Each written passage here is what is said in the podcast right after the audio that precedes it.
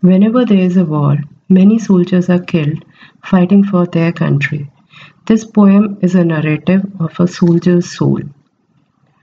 The title is The Dying Soul. Waking up from my Adobe, which now lies in tricolor, with its nostrils packed with cotton and limbs in rigor mortis.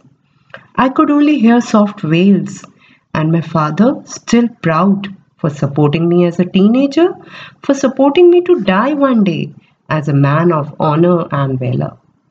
But the sight of my child caused an ache in the numb me, and the plight of my young wife made me shed tears without water.